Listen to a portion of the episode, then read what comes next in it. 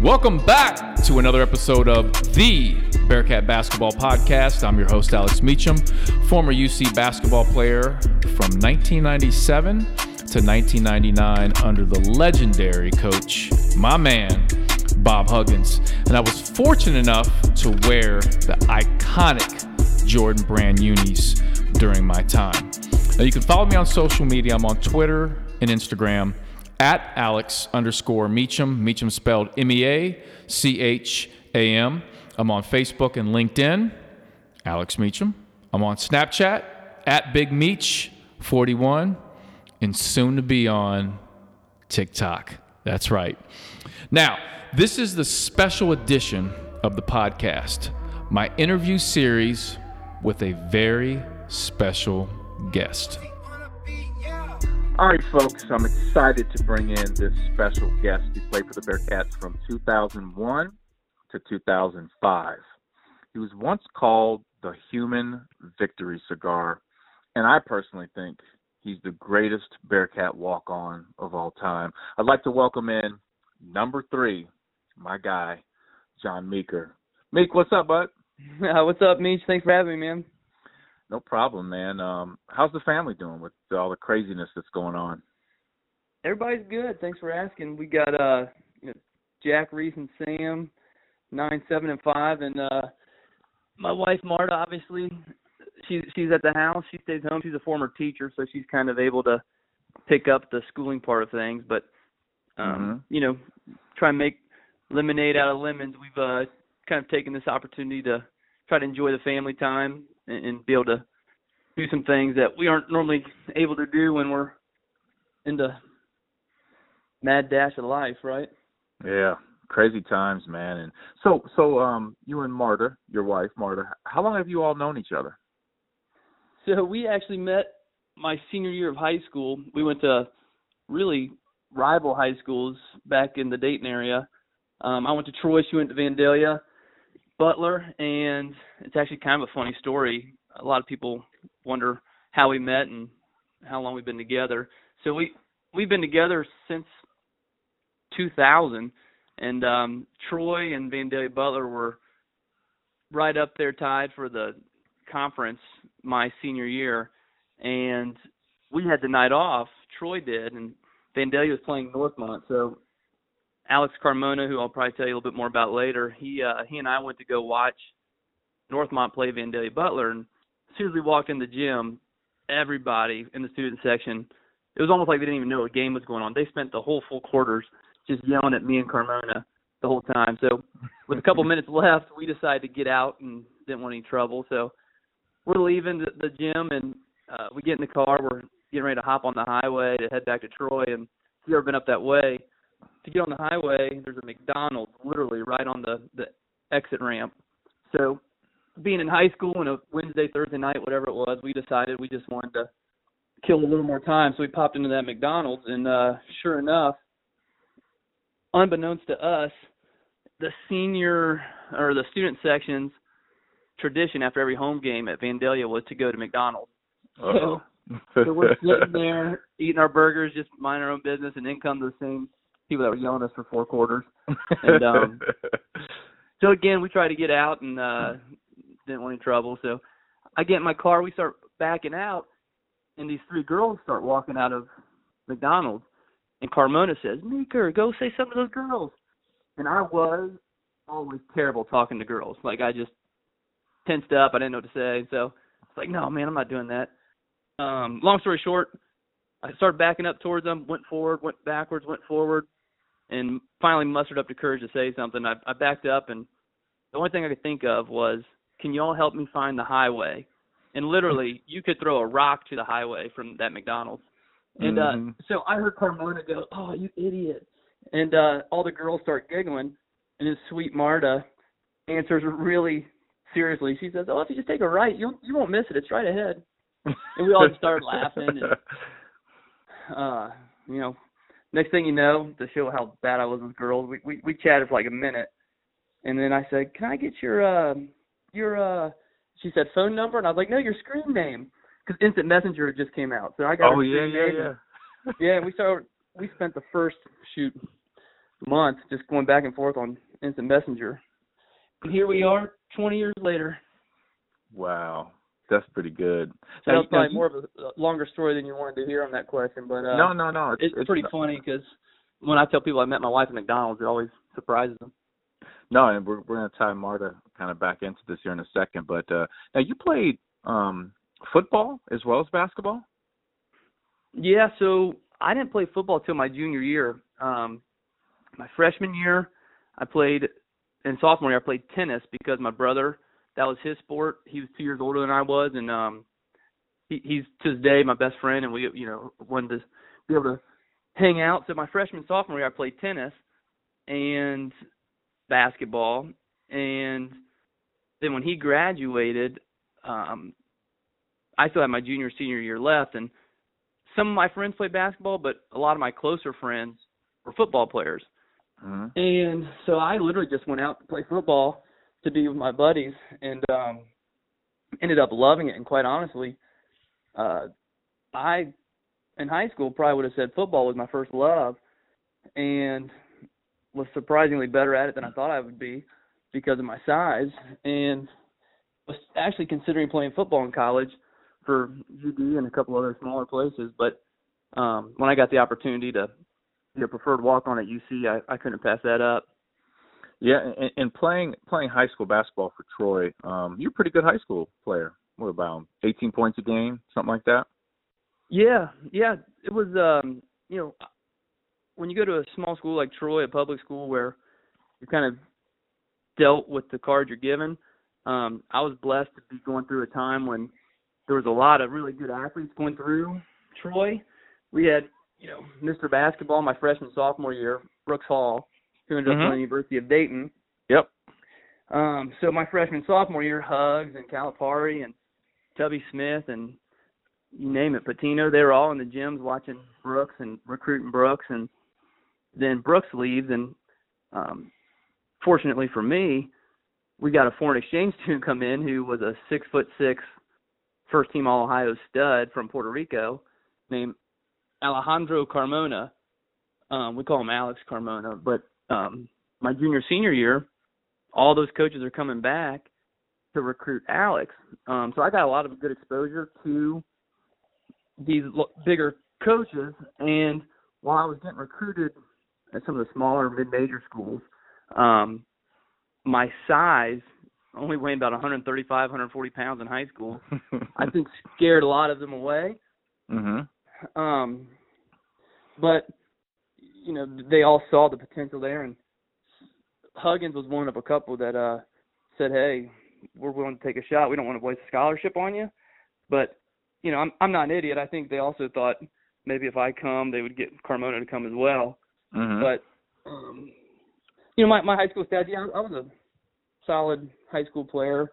Um, my stats, I think 18, 19 points, something like that, um, isn't jumping off the page. But then again, when you got a guy like Carmona and Brooks Hall who averaged thirty something a game. There's only so many shots to, to, yeah. to go around, you know. Yep. So so how'd you make the final decision that you know UC was the place for you and um that's where you wanted to go walk on at? You know, Mick was the lead recruiting back recruiter back in the day, mm-hmm. and um I really liked Mick. He was always really good to me and my family, and I knew even back then there was no future for the NBA for me, right? And I thought, you know what? I could always go play one year at UC and then be able to go play at all these other places that were talking to me. Mm-hmm. But I could probably never go to one of those other places and then make a jump to UC. So when uh Hugs gave me the opportunity to to walk on, I, I just couldn't pass it down because all the it was right after the the years you were there really with Kenyon and DerMarr and Stokes and all those guys and UC basketball was something that even though I didn't grow up a big Bearcats fan, uh-huh. um, particularly until the Kenyon era, um, you, there was just something about UC and, and I wanted to be a part of that, and I wanted to um, you know, take the opportunity and at least give it a shot for a year, and then I realized, you know what, this is a once in a lifetime opportunity, and I decided to stay all four. Little did you know. Little yeah. did you know. um, and as you know, I mean, once you get once you get roped into the program, um, you put so much blood, sweat, and tears into it. It really does become your little fraternity in college. Yeah. And um, like I said, I knew I wasn't going to be going pro, but at the same time, to be able to sit on the bench and watch guys like Chris Paul at Wake Forest go up against Marquette with Dwyane Wade, and you know sit there and practice every day with a first team All American like Steve Logan. I mean, th- those are things that not many people get the opportunity to, to do, and um, so I always try to just be grateful for for the opportunity I had. Yeah, and I, I think you know what I tell people being a walk on, and especially your first year, you you don't know what to expect, um, and especially with Bob Huggins and playing for you know someone that's so demanding, and with the, those high level type of athletes, you just don't know what to expect. But I think your, I mean, you're, one of your first, I guess, kind of taste of of UC basketball and the fans was was Midnight Madness your first year, right? Yeah. Yep. How, how was that? Man, that was uh definitely my first big splash into uh big time college basketball and and to see how devoted and how passionate the Cincinnati fan base was. And uh you know, I, I was thinking go out there have half the stadium full and just get some shots up and watch these other guys do their little dunks and stuff and you know, we walked out there, that place was sold out all the way up to the very top. and uh I, I don't know if you remember this, but that was actually I think where some of the fans started to uh know who I was only because up to that point nobody had had any clue about John Meeker from Troy, Ohio, being a little freshman walking on. And uh it was hilarious because they had the dunk contest and remember, you know, of course Max Seal and all those guys are in it. And I thought, you know what? I'm just going to try and shock these guys and, and make them think this little six foot white boy is going to come out and dunk over one of the taller players on the team. So I grabbed Jimmy Hubbard, who was a JUCO transfer at the time, and he was probably six six. Um, mm-hmm. I walked him out there. I kind of positioned him under the basket. I had the fans trying to make it look like I was going to try and jump over him, and I, you could almost hear it in the crowd. They're all kind of wondering what the heck's this dude doing?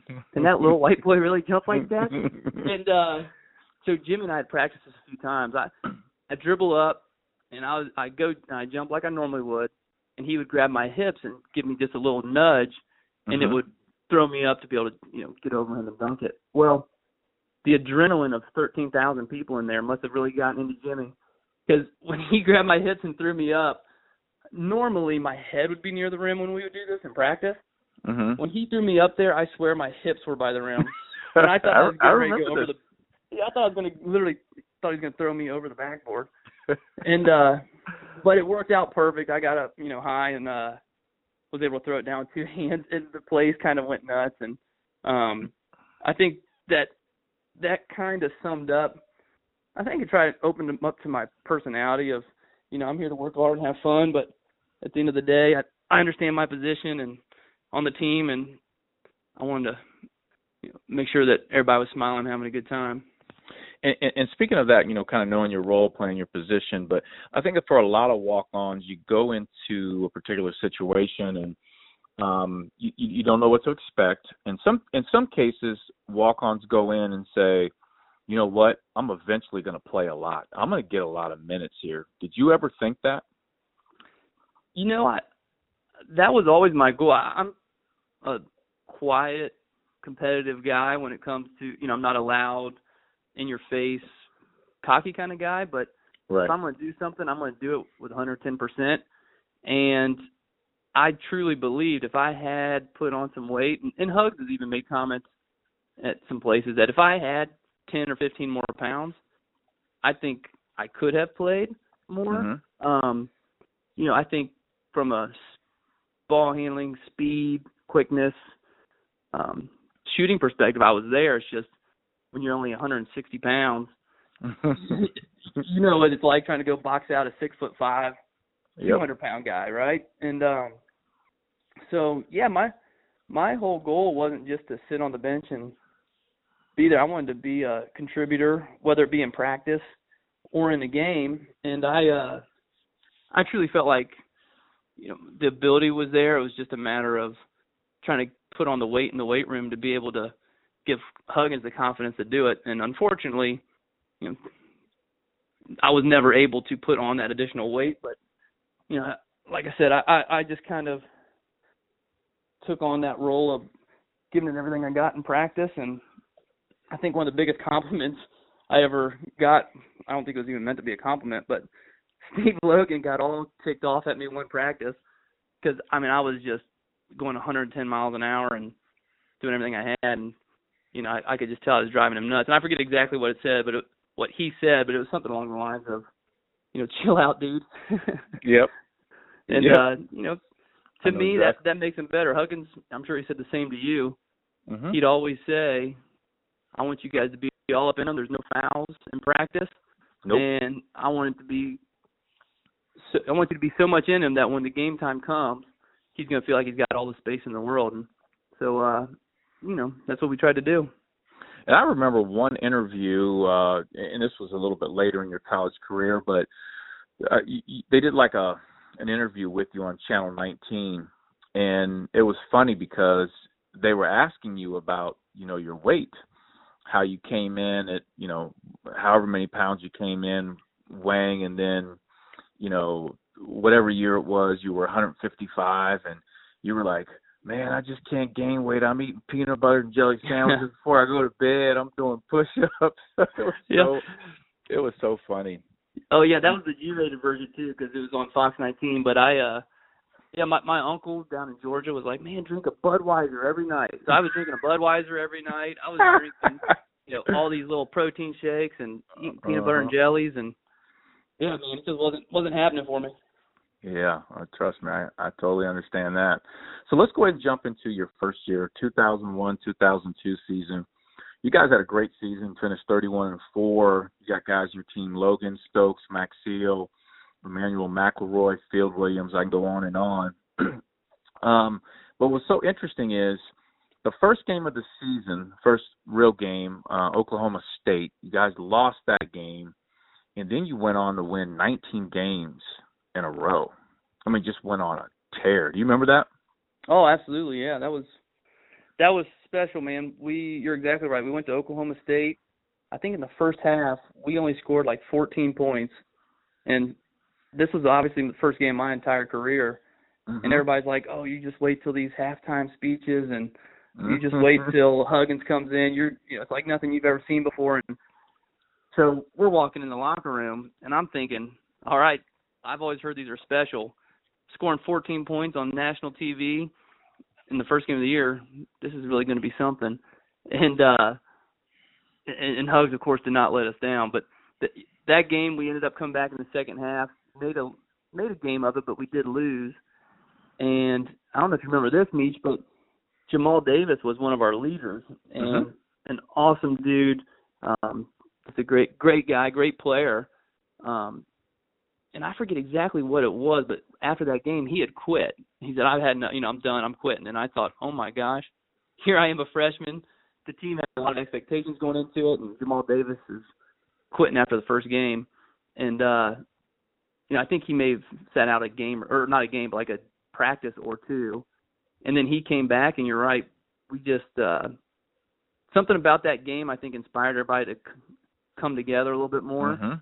Mhm. and we just went on a rampage and um that my freshman year was one of the most special years because it started off with that loss you know the, the team handled that adversity and, and i tell everybody to this day you when, when bad things happen you one of two things you can respond with either fold or fight back and come harder and huggins wasn't going to allow us to fold and we were fortunate to have some seniors like steve logan and jamaal davis that uh you know were, were fighters in themselves and uh we went on a little roll that year and ended up getting the third number one seed in the tournament and unfortunately got upset in I think it was double overtime to UCLA. Yeah, man. Um, which you know, it's kind of like the year Kenyon broke his leg, right? You just never know what may have happened, but mm-hmm. I, I think mm-hmm. that team was pretty special and had a lot of a lot of potential to to make a little run. Yep. And and so how was that, you know, being okay, one, this is your first year of high level division one college basketball. You're on a team that has excellent players. You guys are thirty one and four. I mean, how was that your first year you know, as a walk on and like in the past, John, you've been playing a lot in high school and you're not getting nearly those minutes. what was that like? Yeah. So I think through the you know I, I got there the summer before my freshman year to start working out with the team and doing open gyms and stuff, and I realized right away, especially my freshman year, there wasn't going to be a lot of minutes to be had. You know, they just brought in Teron Barker and Steve Logan was coming back, and Field Williams was there. Guys like Immanuel McElroy. So the guard position was pretty deep. Uh-huh. Um, so my whole intention my freshman year was just to earn everybody's respect, right? Because as you know, you come in as a walk on. every, there, there are different kinds of walk-ons. I always think, you know, there's there's ones that are just kind of on the team. Yeah. To be on the team, they had some type of connection. And there's ones that are on the team that, you know, got some skill and can actually contribute, whether it be in practice or elsewhere. And I wanted those guys to know right away I wasn't there just to keep up the team GPA and you know pass right. out water bottles, right? right, right. So uh yeah. so I went in there, I busted it every day and it, it wasn't too hard not getting the minutes early on because again, when you go in as a walk on, particularly your freshman year, you got certain expectations that have to be realistic. But um you know, it was the hardest year of my life, honestly. And the, you mentioned it earlier. I tell people the same thing. Freshman year, you just don't know what you're getting into, right? You're you're going into a whole new world. You we always thought we had a tough high school basketball coach because he was kind of a yeller and a screamer, mm-hmm. and Hugs made that guy seem like Mickey Mouse. You know, it was like right. a whole nother level of intensity. Um, the commitment, the time, everything about your freshman year is just so new to you. And I, I mentioned it earlier, but you know, there's guys like Jamaal Davis and Rodney Crawford, who's now an assistant at UC, mm-hmm. that really, really helped me my freshman year. And I don't think I could have gotten through it if it weren't for those guys, because they would be the ones sitting there, kind of putting their arm around your shoulder, saying, "Hey, freshman year's tough. You know, yep. you'll get through this. We've all been through it, and you know, I'm grateful for those guys, and honestly, that's kind of what builds the bond of teams is going through the highs and lows together. And it's it's amazing how the difference between your first year and second year, just your mentality going into it, you feel a little bit more comfortable, and and something you're only a sophomore, you know, your second year, but you but you still feel more comfortable, right? Yep. No, you're exactly right. I mean, I think a lot of it is you've been through it and you kind of know what to expect your second year. But you had every practice all four years, whether it was the day before a game or the day before March Madness, you name it, it was three hour long practices. Mm. Freshman year, I remember going over to Corey Bryn or you know some of the guys on the side in the middle of practice and say, "Hey, how much time we got left?" and they'd be like, "Dude, we still got two hours," and I'd be like, "Holy cow!" Uh, um, did you guys have when you played? I, I can't remember if they had taken this down, but the, they used to have that big clock in the corner when I played. So they didn't have that big clock, so you could see what time it was. Yeah, I don't remember that. Oh, they must have taken it down at that point because it did come down. John, it was the worst because we thought we had been at practice. You know, practice starts at three, it goes three to six. Anybody yep. that plays for Hugs knows that.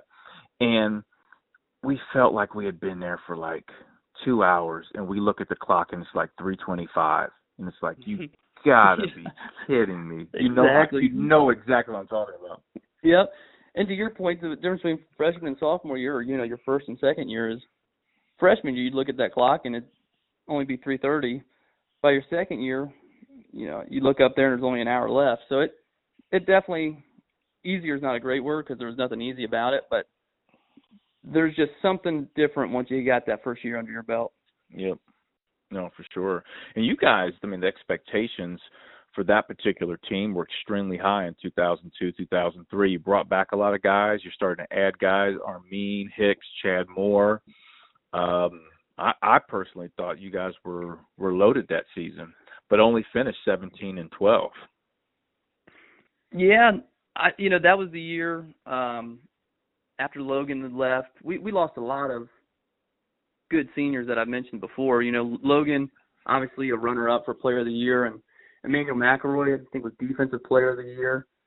We had guys like Donald Little and um BJ Grove there and so so we had lost a lot of players, but we did have some talent coming back and that was Lenny Stokes' senior year that you're you're referring to.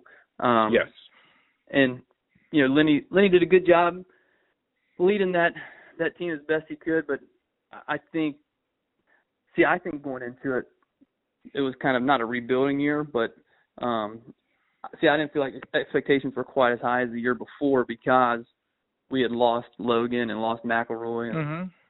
And Little. So um but nonetheless that that was a, a good year and it was another year where um the team had to come together and we we just gotten James White who sat out that year, but he was helping us out in practice. And right, you know, I mean, Kirkland was a freshman, very talented. Eric Hicks was a freshman, very talented, and um, Tony Bobbitt I think had just came in who could yep. shoot from all over the court. So there was a lot of studs on that team, but I think a lot of them were in that first year that we just talked about and kind of getting their feet wet with with the new system. Mhm. Guys lost to Gonzaga the first round that year. Yeah. Yep. Yeah, that was Utah. A, oof. That was Those... the, that was the infamous Chuck Machock game where he got thrown out for yelling at the ref. Ah, that's right. That's right. I totally forgot that was that game. Yeah. So, um, man, you talk about a wild story, and I'm I know you're familiar with it, but I'll never forget sitting on the bench against Gonzaga, and Huggins had already gotten thrown out, and a couple minutes later, you hear the fans roaring. I'm thinking, what in the world are they roaring about? I just see Chuck getting carried out. he was a character, man. I, he's another one of those guys that you talk about the Bearcat family. Uh, I know for sure he's though he wasn't a player like Jamaal Davis and those guys. He Chuck would take me to the side and was always encouraging and a great, great man.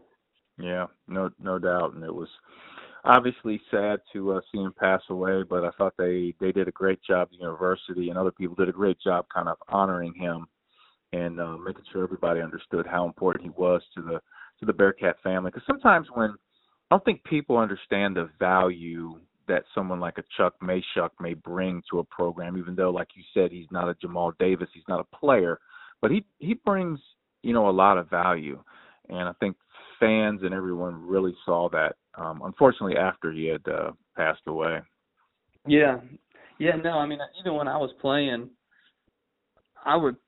I never got to hear Hugs interviews with him after the games, but um oh, I mean, man. people would tell me all the time, "Oh, you you should be you, you should want to hear these uh, interviews because as soon as the game's over, you know, Brannen does it now. They go and they talk to WLW and and Hoard and Nelson, but back in the day, they said it was just classic listening to Hugs and Chuck. Yeah, I, I remember one game. um They were doing their post game thing, and I'm listening in my car. Game's over. I go to my car, driving, and coach comes out, and you guys might have won by like 40, so just something ridiculous. And Chuck's like, uh, "Hugs, great night tonight. You guys won by 40. Got a lot of guys in. Hugs goes, Chuck, we're we're just not very good right now. yep. I mean, that, he always would start with this is like, oh my god, you just won by forty. but he wanted us to out rebound him by like twelve, and we only out rebounded by ten. So, and that's yep. you know that's that's what made Hugs great, right? He expected the best and held you to it. So Yep, no doubt. And so That's now hilarious. going into your, uh, your your junior year, 2003, 2004, um, that season started off really, really good, 13 and 0 to start the season. Yeah, so that year, my junior year, was uh, a fun year. We just brought in Robert Whaley, who to this day I would say skill wise was one of the most skilled players I'd ever seen. I don't know what he was, probably six ten, six eleven, could shoot. Um I'll never forget because in high school I remember hearing about Whaley Mhm. and when he decided to transfer over to UC, his very first open gym, he got the rebound, and literally, I- I'm not exaggerating, it was like the first play of the open gym, got the rebound, takes it all the way, about half court, did a little hesitation cross on somebody, then he spun around and went up and dunked with two hands, and I thought, holy cow, this dude is as advertised. right. And, um, I mean, he was just a great player, and uh, so he was a good addition. And then we had obviously Max Maxiell was a junior by that point, and was starting to be the long arm of the law, as they called him in the Devereaux League, hmm dominating down low with with Whaley. Hicks was a sophomore, so like we talked about earlier, um, he had that first year under his belt. He uh you know, he was a caged animal, man. Hicks was one of those guys that maybe one of my favorites I ever played with because when Hugs would get on people and he he got on everybody the same.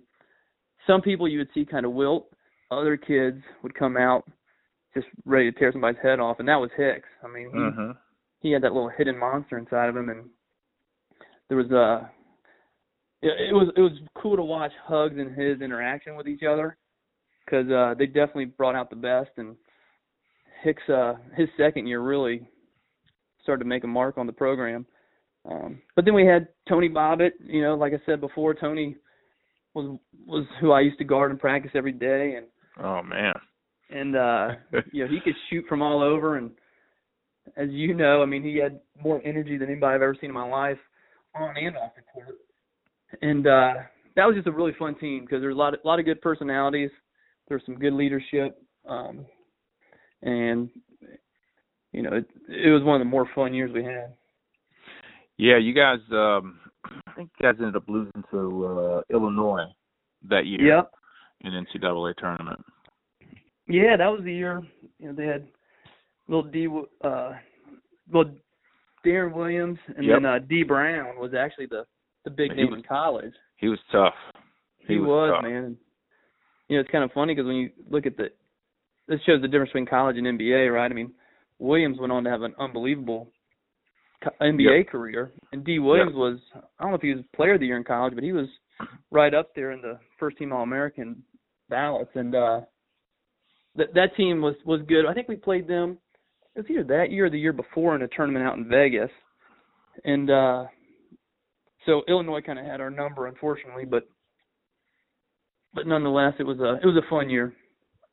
and and leading you know after that game you're you're now getting ready to go into your senior year last year and um and I have to ask this question because a lot of the former players that I've talked to um almost every single one of them say at some point during their career they wanted to quit and you know I interviewed Tony Bobbitt and as we all know he's quite the personality and um he talked about the time that he quit. Um I think, you know, he sat out the game versus Louisville or whatever it was and um and he he made a comment to me, "Oh man, everybody at some point, you know, wants to quit." Now, going into your senior year, was there any point prior to this that you were like, "You know what? I don't know if this is all worth it." Mm. Oh, absolutely. Yeah, no, that's a hundred percent right. Everybody at some point has made that comment, and by my senior year, I was all in. But my freshman year, I mean, there were all kinds of moments from uh, from from when Thanksgiving we had a you know 5 a.m. practice, so we could all have our Thanksgiving with our families or to Mhm. ourselves, and then we got kicked out at 7 a.m. two hours into it because we weren't trying hard enough, and he wanted us back there at noon. So Yep. you know, there were multiple times my freshman year, and actually, um, this is a true story. My, my right after my freshman year, um, I went in to talk to Hugs about quitting and just you know telling him, hey, I appreciate the opportunity to play this year and everything you you did for me, but you know I was going to look to either just be a student at UC or just transfer to another school and just mm-hmm. be a student. And um, I, I literally, I think I was kind of basketballed out, to be honest. And mm-hmm. uh, Hugs wasn't in there, so I went over to Coach Pete's office because Coach Pete was a a great mentor of mine as well, and he really took me under his wing and um, got me through some tough times at UC. And so I went to talk to Coach Pete, and he wasn't in there. So I thought, oh man, you know, I was literally, I, I had talked to my family, I talked to everybody. I was 100% gonna just quit and move on. And uh, Hugs was in his office, Pete was in his office, and I thought, shoot, you know what? I'll just come back tomorrow. And uh, the next day, I went to the weight room, and for whatever reason, it just felt different the next day, and ended up never, never even having the conversation. And I, you know, I think that was a God thing because that whole opportunity and experience that you see was, when I look back on it, a great blessing in my life. Oh, no doubt. And going into your senior year, John, you you've now kind of you've gained that momentum. You are that rock star, um, that victory cigar, as you said. Um, the whole waving the towel. Um, you know, you're you're you're living it up at this point. I mean, probably a rock star on campus, right?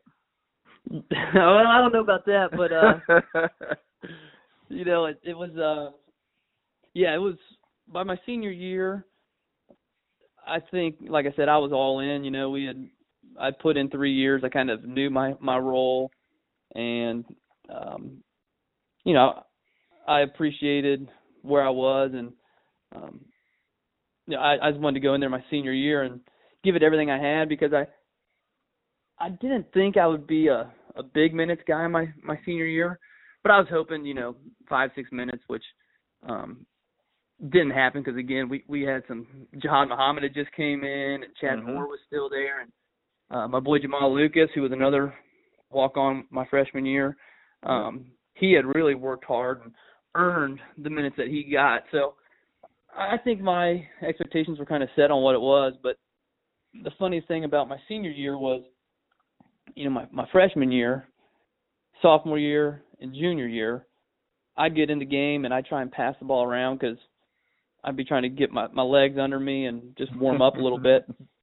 And so my first three years, I I didn't shoot it quite as much as Hugs would like, and the game would be over, and I'm sure he had the same talk with you, Meach, but he'd pull me aside and say, Meeker, I put you in the game to shoot the ball. The fans want you to shoot it. Shoot the ball. Mm-hmm.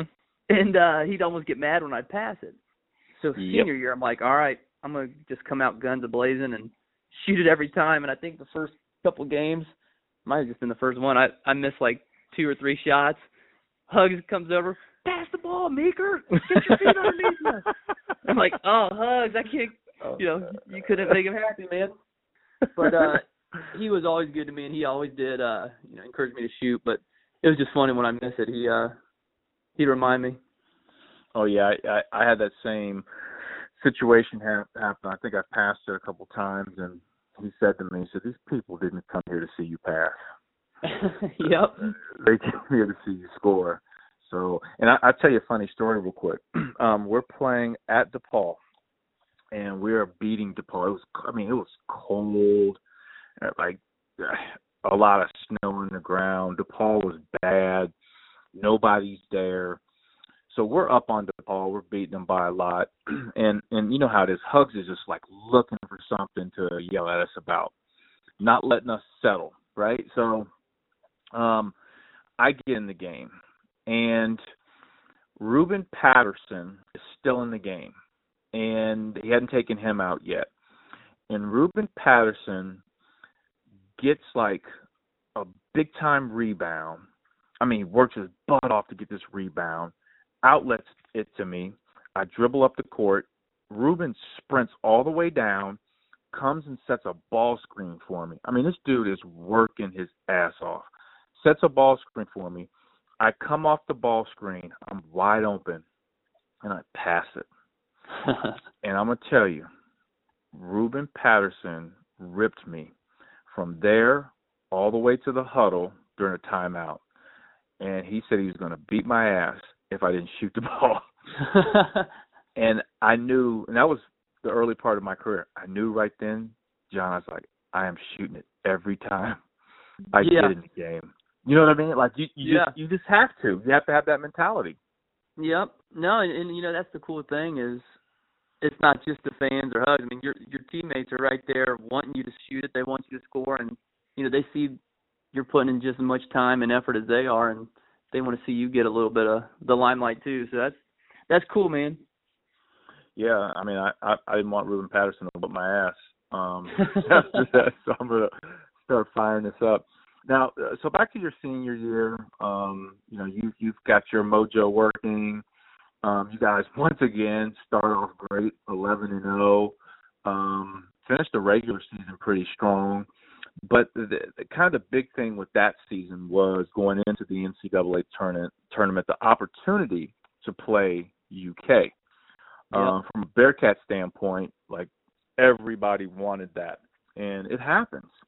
Um, talk a little bit about like the energy surrounding that. Now, as I look back, that's still to me one of the biggest games I think I've ever been to, just as far as like energy at the start of the game. So take us back to that.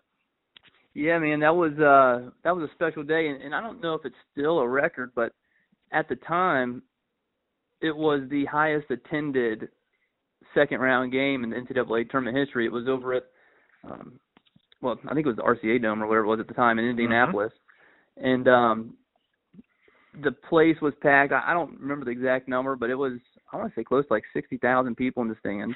Crazy. And um, you know, it, it was fun from my perspective to sit on the bench and look around. You got Kenyon had come back. Nick Lachey was the big 98 degree star at the time, and all the ladies loved him. And he's sitting there in the section with all the Bearcats gear, and uh, you know, the other team had Rajon Rondo and a couple of future NBA guys, and um, mm-hmm yeah, the atmosphere was was electric. It was the way they had that set up. They had put the basketball court in the end zone of the the football field, mm-hmm. and the locker rooms were on the complete opposite side. So um they brought in these portable bleachers that kind of butt up into the end zone. And I swear, and I, I'm thinking I didn't have to play because I was winded by the time we got to the court from our locker room because we had to run basically the whole hundred yards just to get over to the court. Oh man, um, that's crazy. Before the game and the halftime, and um, yeah, halftime we had a we had a lead on the guy on on Kentucky, and things looked pretty good, but um, we weren't very deep that year, and I think we kind of ran out of steam towards the end, and unfortunately, Kentucky ended up on top. But that was that was definitely a special special game, and you know, obviously being the last one of my career, one that I'll remember forever. Oh yeah, no doubt. And looking back, you mentioned your career. Looking back on your career, I mean, how do you kind of eh, looking at it? How do you uh wrap your career up? Like, what do you what do you think about it? Was it everything you wanted it to be? Was there things that you wish would have went differently? Yeah, you know, I mean, when overall, when I look back on it, I just think what a blessing it was, and um, I tell people all the time it was the most fun four years of my life, but it was by far the hardest four years of my life. yeah. And, and you can attest to. It. I mean, everybody sees the Jordans, which back in the day was pretty exclusive to UC and only a couple schools. Now it's kind of everywhere, but back then, you know, we got the Jordans. We were on ESPN pretty much every game, playing teams like, like I said earlier, Chris Paul, Dwyane Wade. You know, these guys that are future NBA All Stars, and yep. it looks like you're living the dream. And you know, in in the world's view, it it kind of you kind of are, right? But yep. they don't see those 5 a.m. practices. People don't see the the late night study tables or the the three hour practices that you get kicked out of and have to come back later and all the weight room hours. I mean, it it's a lot, a lot of work. But like anything in life, you know, if you want if you want to have something special, you got to work hard for it. I learned just so much in those four years that uh, that Hugs taught me and the teammates taught me, and made some awesome relationships with people in this city that you know to this day I still keep in touch with, much like yourself. Um, yep. And so you know that's when I look back on my career, those are things I think of. I mean, do I think about freshman year and wishing we could have beat UCLA and made a run? Yeah, you know, but at the same time, the fact that we worked hard and got got that number one seed, and um, you know, it just wasn't the way it was meant to be. But it was uh, an awesome four years. There were some real real good highs, you know, some lows, but you fight through those lows and and end up uh, having positive things to think about. Yeah, no doubt. And I, and I always tell you this, and I always say that you know John Meeker. When people ask me, I said he's the greatest walk-on in, in UC history. I think Brandon Miller was probably the most talented walk-on of us all. If you look at it with his size, I mean, dude was like all-state soccer player, could run, dunk, do a lot of stuff. Yeah. But I think one thing about being a walk-on is taking your personality and um letting that be in the forefront and and kind of like and I heard this one time. I was talking to another walk on and he said to me, I never will forget this. He said that he hated when the crowd chanted his names to get in the game. He said it was embarrassing. He felt like uh he was like, you know, the worst player on the team. And I never looked at it like that that that wasn't you know my personality. And i feel like you embraced that whole experience and you know the waving the towel. And you always had a smile on your face when you checked in and you know you scored. You did a lot of those things that kind of you kind of brought everything together because prior to you and when i was a walk on to the time you got there like hugs i don't think knew what to do with me as far as like the walk ons before me played. Like steve sanders he played yeah. um, Jerome Gray was like six five. He was a scholarship athlete at Miami. He could play. Me, it was like, okay, what do I do with this dude? By the time it by time it came around with you, I think he said, okay, I know, you know, I know how this operates, and you took full advantage of it, man. And um, definitely, my hats off to you. I, I I tell you that all the time. Greatest walk on in Bearcat history. Oh, I appreciate that, man. And uh, you know, honestly, it I just to give you some kudos back. I mean, I I'll never forget when I was in high school considering the opportunity. Mick gave me your book, and I read your book, and uh, Yeah. you know, I was it, it obviously meant a lot to me, and it and it shared, you know, the kind of person that you were, and and then I want to say it's probably within my first month of being there, you you came up and proactively introduced yourself to me, and um, you know, you know, we're always there to to be a ear to listen to when I got some issue going on or when I was going through something as a player that Yep. uh you know you'd been there you'd experienced it.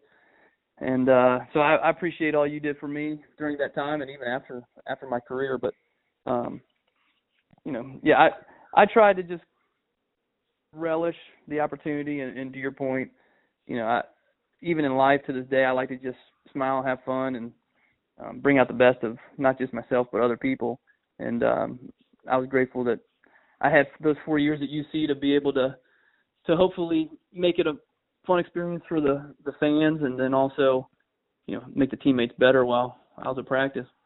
Yeah, no question. Now, I have to tell this story, and I have to clear the air on this story. And you're gonna you're gonna very very shortly know where I'm going with this. All right. You and I used to play pickup ball against each other after our Mhm. time at UC. he said, "Mm-hmm." Uh, I know where we're going. Yep. we're I felt bruised on my back, buddy. we would play at Mercy Health Plex in Anderson, and we played pickup ball. Uh, Denny Blay would organize a bunch of guys, and, and we would play. And you and I are you and I are usually we're always on opposite teams. They would never put us on the same team. You remember that? Oh yeah. and we did spend a lot of time, you know, guarding each other, this and that. And I had a guy on my team. Um, actually, uh, he was on he was on your team, and he frustrated me a lot. And he was really, really fouling me, and just I had to take it out on somebody. You remember? You, you now I'll let you take the part, the rest of the story. You remember the play? Oh, I don't remember all the specifics, but I do remember uh you, you taking some frustration out and me being on the the brunt end of it. and uh you know, you you and I we always have been even then we were we were all good. But my game was always speed, quickness, get around people. You you kinda had a little more of the the guns and the the the Yep. strength to push people around, which I did not, and uh the the strength outdid the the quickness that day. And I, I just remember being on my back thinking, "Dang, me just fired up." Well, Phil had Phil had like he like fouled me. It was a couple cheap shots, and I, it carried over, and you were flying down the court, and I didn't want you to score, and I I just had visions of Phil, and I slammed you to the ground.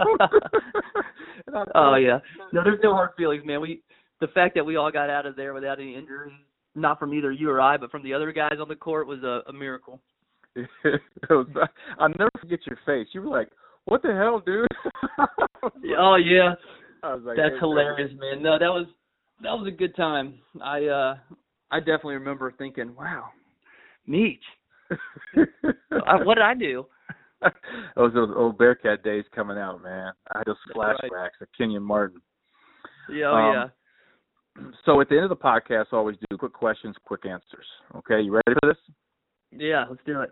All right, quick questions, quick answers with John Meeker. Question number one: If you could be a singer, okay, you didn't play basketball, you didn't do what you're doing now, and you could be like a famous singer, hold concerts with people, what singer would you be? Ooh. I'd have to go with probably one of your favorites too, Eric Church. I know you love that country music. I don't even know who Eric Church is. I, I went to bet Eric Church concert last year. Man, he he blew the roof off, and it, it, he just looked like he was having a good time. So I'd say Eric Church. That's that's your guy. I'm actually gonna have to look him up and and listen to his music. I have no idea who that is. So It's right up your alley, buddy. You'll love it. All right, if you could go to battle with one teammate, you were going in the battle and you had one teammate go with you during your Bearcat time, who was that one player? Jason Maxiell. He uh he and I came in together, and you know, I always call him kind of silent assassin. Man, he he Mm. didn't have a whole lot of uh flair to his game or even to his personality, but he would uh give everything he had every single day and he was um you know, he brought the best out of everybody and and, and uh would give the shirt off his back for anybody. So I'd, I'd have to say Jason Maxiell. Excellent choice. All right, third question: Your favorite Air Jordan sneaker when you played? Ooh. So I don't know them by numbers like you do. Mhm. Um but I would say my favorite ones from a, a looking perspective were those patent leather white and black ones Mm-hmm. that they brought back for us one year. They didn't look great on me, but I like the look of them. Um, I never so that's kind of funny because I never actually wore them because I thought I looked ridiculous in them. hmm I thought they looked sweet. Um and those are probably my all-time favorite Jays. Now you know I, I haven't played, gosh, probably in almost eleven years. I haven't played basketball. Oh yeah, the knees Yes, I- are just I think I hit the point where it was like, you know what, I've done this. I got to move on to something different. Like I just Yep. feel like I hit an expiration date with it, and I think, like I always say, playing for Coach Huggins. And this is no offense to Coach Hugs, but just Coach Huggins in high level D1 basketball, it's like dog years. Like if you play, like John, you played four years. Like really, that's like eight years of your life. Am I right or wrong? Like, Oh yeah, oh it's yeah, it's, it's a lot of work. it it it, it ages you in, in in certain ways and I just think I just had had enough at some point and I said, you know, I'm uh and you know how it is, man. I I'd go to and you you had the same experience. I know you did to where like you're a walk on. So people on the outside looking in think you're not very good. So if you show up to a gym, it's like, oh yeah, cool, he played for UC, but he doesn't get in, so he's not very good. And I always felt like I had to prove myself at like random open gyms or rec leagues, and people would go at me. And after a while, I was just like, you know what? I've, I've hit that expiration date. Yeah, no, you're right. That, that that is one hard thing. I still love to play. I mean, going out and shooting hoops, and just putting the ball in your hands and dribbling. I mean, it makes you feel like a kid again. And um I don't play, you know, get up and down like I used to. Mm-hmm. Um, partially because now my kids are all in sports and I'm spending all my time, you know, helping them and coaching them. But um, looking back the last couple of years though, when I would play, you're exactly right. Even if you were the walk on like you and I were, you go into a gym, people have a target on your back, and they they think, okay, I'm gonna outdo this guy, or I'm gonna try and do that. And yep, I uh, you know, I just always found it funny because I I relished that early on when I got out of school in my 20s, and I thought, all right, perfect, because I would love to hear somebody talk smack or say something, and then go out there and yeah. set them up, if you will. Um, as I got older, you know, it's different when you're only playing once a month versus every single day, right? Mm-hmm. So it's hard when when you and I that have played have that little target on your back, only be playing every so often, and want to just get up and get down and and play, and not. You know, my whole goal in playing right now is just to get up and down and not get hurt. But not get but, thrown on your back. But it's just who we are. It's in our mindset. Once you get out there, even though mm-hmm. that's your intention, somebody says something, somebody does something, and all of a sudden you get that hugs in your ear going, you know what I'm talking to you like that? you know, and, and you start pushing yourself beyond what you're probably capable of doing at 37, 38 years old now. So, uh, yeah, yeah no, I'm I'm kind of the same way, man. I I love to play, but I don't get up and down much anymore. No, no, I let it go, man. Try some other stuff. I'm gonna learn how to play the piano here.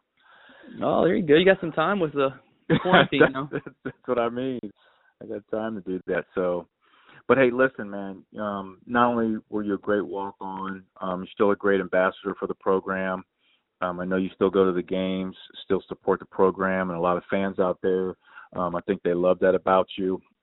And I'll tell you, I was tweeting about, um, you know, the schedule of who's going to be on the podcast, and you know, I tweeted that you would be on there, and, and a lot of people had responses of wanting to hear you and hear your story and hear your journey. And there were some things in your journey I didn't know about that I'm sure a lot of people would love to hear, man. So appreciate you uh sharing your story and then we got to get you on again, man. We got to do something during the let's do something during the basketball season. We'll kind of analyze the Bearcats.